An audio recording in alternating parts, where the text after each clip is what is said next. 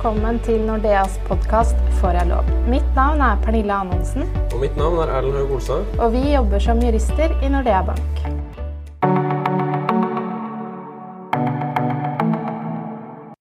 De neste episodene skal vi gå gjennom regler for dette med uskiftet bo. Temaet for denne episoden blir uskiftet bo for ektefeller. Eh, Vi skal derfor da gå gjennom hva uskiftet bo er for noe. Hva er det ektefeller egentlig kan sitte i uskiftet bo med? Og ikke minst, når er det retten til å sitte i uskiftet opphører? Kan ikke du, Erlend, fortelle oss om hva uskiftet bo egentlig er for noe? Det kan jeg godt gjøre. Og for å forstå hva uskifta bo er, så må man egentlig først forstå de to begrepene uskifte og bo. Og For å starte med bo, så knytter det begrepet seg til dødsbo, ikke bolig. Eh, Dødsboet er de samlede verdiene avdøde etterlater seg. Eh, Det kan være eiendom, det kan være bankinnskudd, og det kan være alle andre verdier. Det kan også være eierandeler av verdier som den avdøde eide sammen med andre. Og hvis avdøde eide bolig sammen med en ektefelle f.eks., vil naturligvis avdødes eierandel av denne boligen også inngå i dødsboet, men det vil også omfatte alt det andre som avdøde eide. Og begrepet skifte betyr å dele ut det den avdøde etterlot seg i arv, altså foreta arveoppgjøret. Så hvis man slår de begrepene sammen, så blir uskiftet bo et dødsbo som ikke er skifta, altså det er ikke delt ut arv fra dødsboet. Og her er det jo veldig mange misforståelser ute og går. Veldig mange, forståelig nok, knytter dette med uskifte, at de tror at dette er boligen. Eh, Men hvis jeg forstår deg rett, Erlend, så betyr egentlig uskifte at man kan sitte med alt. Både det man har på kontor eller eh, den eh, gamle bilen fra år 2000. eh, Og ikke bare boligen. Forstår jeg det riktig da? Ja, det er nettopp det som er viktig å ha klart for seg. At det er snakk om bo som i dødsbo, ikke bo som i bolig. Så selv om de er språklig sett like, så er det veldig forskjellige ting i den sammenhengen her.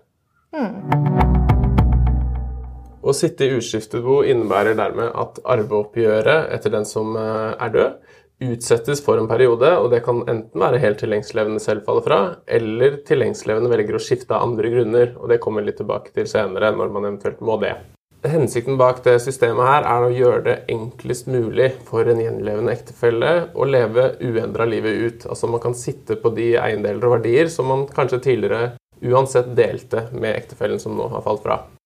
Og Utgangspunktet er da at den som sitter i uskifta bo, kan råde over alle midlene i boet som om det var ens egne, både de man eide fra før, og de som ektefellen eide. da.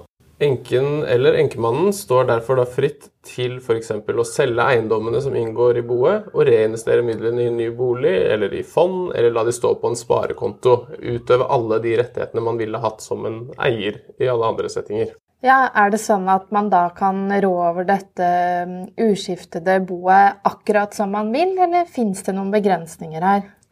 Det er noen begrensninger i råderetten som man skal være klar over. Det ene er at den som sitter i uskiftet ikke bare kan sløse bort pengene, eh, dra til Las Vegas og sette alt på svart. Og man kan heller ikke gi bort store gaver. Eh, Hva som er en stor gave, må vurderes i det konkrete tilfellet og ses opp mot eh, størrelsen på uskifteformuen totalt sett. Og Bakgrunnen for disse begrensningene er at arvingene etter førsteavdøde fortsatt skal kunne være trygge på at det vil komme en arv, men den kommer først når skiftet foretas da på et senere tidspunkt. Det man også skal være klar over, er at når det uskifta boet først er oppretta, så vil også alt det gjenlevende senere erverver inngå i uskifteformuen. Dette inkluderer lønn som lengstlevende får i fremtiden, utbetalinger på livsforsikringer, arv, gaver og alt annet som lengstlevende opparbeider seg mens hen sitter i uskifta bo. Derfor kan det være et godt råd til de som mister ektefellen sin i ung alder, å tenke igjennom hvorvidt det å sitte i uskifta bo er en god idé. Nettopp fordi det vil være økonomisk mer krevende å gjennomføre skiftet jo lengre tid som har gått, og jo mer som inngår i uskifteboet. Dette kommer vi også tilbake til i en senere episode om skifte av uskiftebo.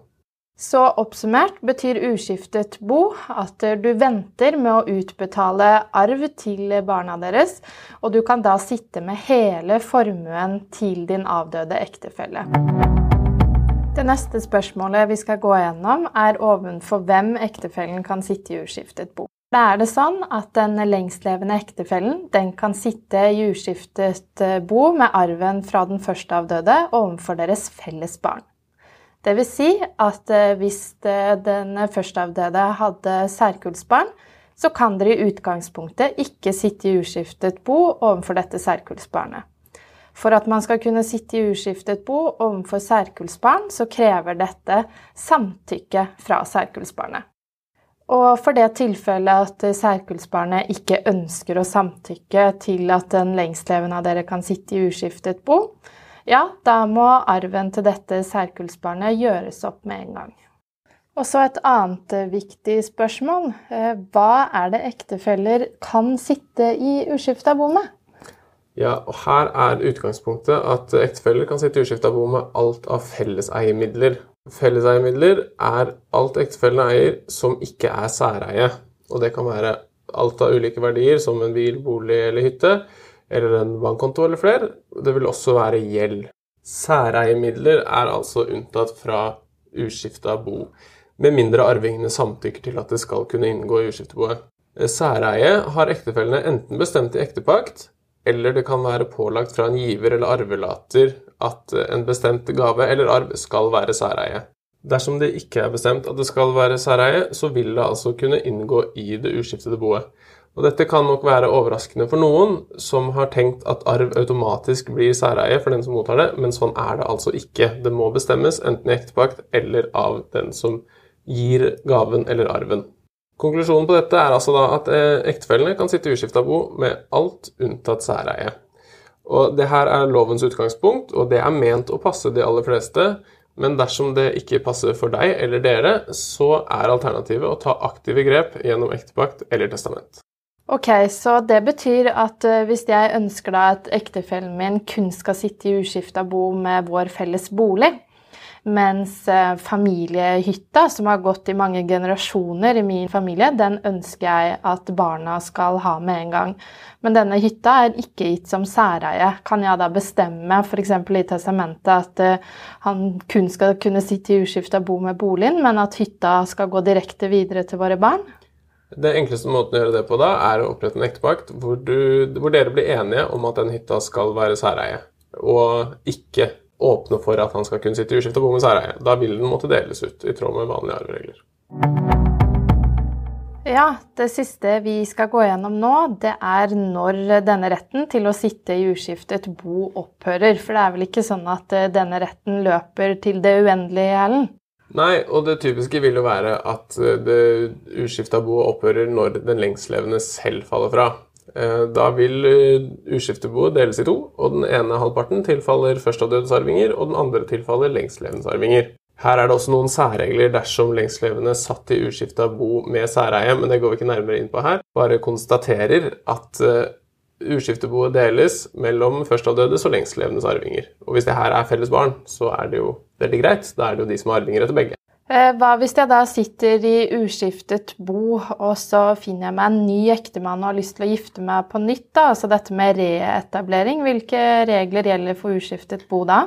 Ja, ved reetablering så gjelder hvis man skal gifte seg, så må boet skiftes før ekteskapet inngås. Og hvis eh, du får deg en samboer, og dere bor sammen i minst to år, så kan arvingene etter din eh, avdøde ektemann kreve skifte. Og den siste situasjonen pekte jeg litt eh, frampå i stad, og det gjelder da misbruk av retten til å sitte i uskifta bo. Som jeg gikk gjennom, så var utgangspunktet at den som sitter i uskifta bo, kan rå over midlene akkurat som om det var ens egne, uten at eh, verken barn eller andre arvinger for den saks skyld egentlig har anledning til å mene noe særlig om hva du driver med, men at det finnes begrensninger for hva den lengstlevende kan gjøre. Og det er da å gi store gaver til ett eller flere barn, eller til noen som ikke har arving etter første avdøde i det hele tatt, eller at man rett og slett sløser bort midlene. Da har arvingene etter førsteavdøde mulighet til å kreve skifte av boet, og eventuelt også en erstatning for tapte midler. For å oppsummere de viktigste punktene vi nå har vært gjennom, så betyr det å sitte i uskiftet bo at du kan utsette fordelingen av arven til den førsteavdøde ektefellen. Og dette med bo betyr altså dødsboet, ikke bolig. Når det gjelder hva man kan sitte i uskiftet bo med, så er det alle felleseieverdier, altså alt som ikke er særeie. Og til slutt så opphører retten til å sitte i uskiftet bo ved lengstlevendes død eller ved reetablering, altså der man gifter seg på nytt eller har et samboerforhold som varer i mer enn to år, eller dersom den lengstlevende misbruker denne retten til å sitte i uskiftet, da at man sløser bort midler. Takk for at du hørte på denne episoden om uskiftet bo for ektefeller. I de neste episodene så vil vi ta for oss betydningen av særkullsbarn, og hva som skjer når du må skifte det uskiftede boet i livet.